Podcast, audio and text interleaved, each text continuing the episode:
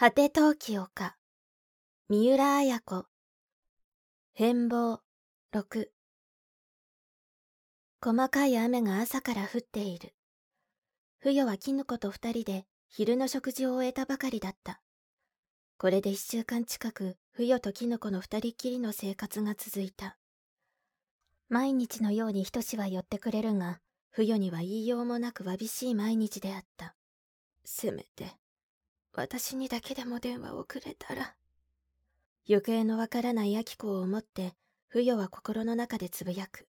金井は一度顔を見せただけだった。そしてその時金井は言った。たとえ僕が佳代子さんとカムイコタンまで行ったって何をしたわけじゃなし。家出までする必要がないと思うんだがな。明子の受けた心の傷を金井は思いやる風はなかった。家出した明子だけが悪いかのような口ぶりだった。じゃあ、あなたには何の責任もないとおっしゃるの？一言も謝ろうとはしないかないに、不与は詰め寄った。そんなことをいちいち僕のせいにされちゃかないませんよ。だいたい少し明子さんは性格が弱すぎますよ。もっとしっかりした人かと思っていたんだけど、こんなことじゃ結婚考えっちまうな。長い人生にはいつ何があるか分かりませんからね。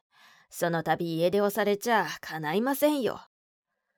金井はまた来ると言って帰っていったが、内心不与は金井は二度と現れまいと思っていた。不与からその話を聞いた仁志は、かわいそうになあ、あきこちゃん。と、大きく腕を組んだ。仁志は金井を口汚く罵りもせず、ただ、あきこをかわいそうだと言った。どうしているんでしょうね。絹子はつい同じ言葉が出てしまう。絹子にとって明子は姉にも似た優しい存在だった。それだけ絹子の落胆も大きかった。さあ、生きてだけいてくれればいいと思うけど。明子は着替えも貯金通帳も持ち出してはいない。ただ、ハンドバッグを一つ持って出ただけだ。どれほどの金も持っていないはずだ。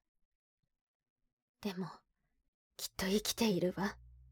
不与は自分を励ますように幾度もそう思う。不与と絹子は明子の話はしても、陽一のことには全く触れない。かや子はすぐに陽一のところに駆けつけた。その時当座に必要なものは持たせてやった。かや子はそのまま帰ってこない。かや子としても、明子の家出が少しは答えているのかもしれない。それで家に居づらくて、陽一のところに飛んでいったのだと思う。陽一の容体は会社の者たちが報告に来るので、逐一わかっている。今日退院するはずのことも不要は知っていた。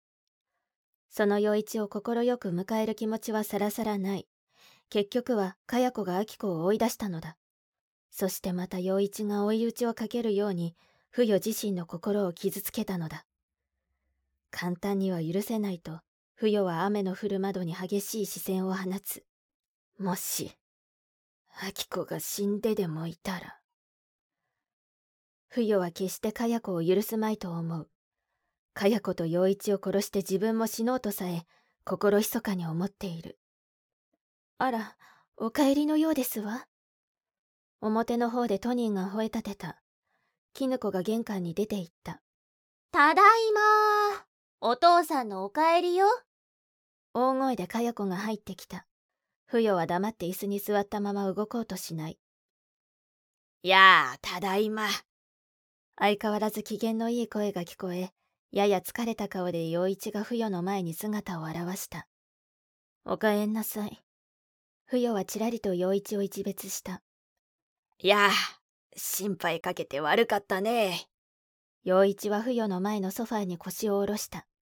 いいえ、抑揚のない声で不与は答える。が、陽一はその不与に何のこだわりも見せずに。で、明子はどうしたね？まだ居所がわからないのかね？わかりません。それは困ったな。かや子のやつくだらんことを。全くしようがないやつだ。二人のやりとりをじっと見ていたかや子が鋭く言った。あら、やっぱり私が悪いの？お父さん。お父さんはかや子のしたことはそれはそれで当然だっておっしゃったでしょ。それはまあ、お前だって悪い気でしたことではないから。そうよ。悪い気でしたんじゃないわ。金井さんがあんまりひどい嘘つきだから、あきこさんにはっきりと教えてあげたのよ。それに何よつらえてみたいに家出しちゃってかや子お前はそれがいかんのだそれが少しは優しい言葉を口から出しなさいはいはいお父さんたらおばさんの前に来ると調子の良いことを言うんだからかや子はぷいっと2階に行ってしまったあのお食事になさいますか？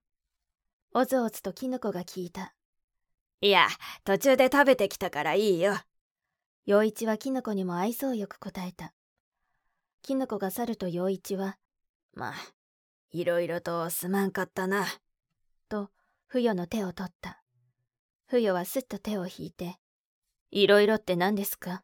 と霧工場に言った。いやいろいろってかや子のことやら事故のことやら。わしの運転が悪かったわけじゃないんだ。新聞にも出ていた通り相手が居眠り運転でね。こっちから見ていてセンターラインを越えてくるんでこりゃ危ないと思ったがね。陽一は饒舌に語り出したが不与はうなずきもしない。コーヒーを運んできたキノコが「まあ恐ろしかったでしょうねそれは」と不与に代わって相づちを打った。陽一はほっとしたように「恐ろしかったねでそのでっかいトラックにぶつかるよりは道の下に落ちた方がいいと思ってねそのままハンドルを左に切ったのさもし衝突していたら命がなかったですね旦那様。そうともさ。でもこれからは遠出はなさらないでくださいね。黙り込んでいる不与をキヌコはちょっと見て奥様私夕食のお買い物に行ってきますと部屋を出て行った。まあそういうわけで命は無事で帰ってきたんだからさ。陽一は内心不与の硬い表情に辟易していた。不与は優しい女だった。のんびりとしてこだわらない女だった。その不与に陽一は甘えていた。が今見る不与の表情はあまりにも暗くあまりにも冷たかった。不与？もう分かったからさそんなに怒るんじゃないよ。第一今は夫婦喧嘩している時じゃないだろ。とにかくすぐにアキコを探さなくちゃ。警察には届けてあります。不与は厳しい表情で答えた。新聞広告はまだ出してないんだろ。母病気。すぐ帰れとかなんとか少し大きな広告を出すんだよ。な。陽一は言いながらすぐに電話帳を調べ始めたそして広告者を呼び出すとテキパキと依頼した。終わるや否や。それからアキコの高校時代の名簿はないか。先生や生徒に片っ端から電話をかけて聞くんだ。そうだ。会社から誰か一人呼ぼう。花巻がいいな。独り言を言いながら陽一は早速会社に電話をした。ああわしだ。さっきはどうも。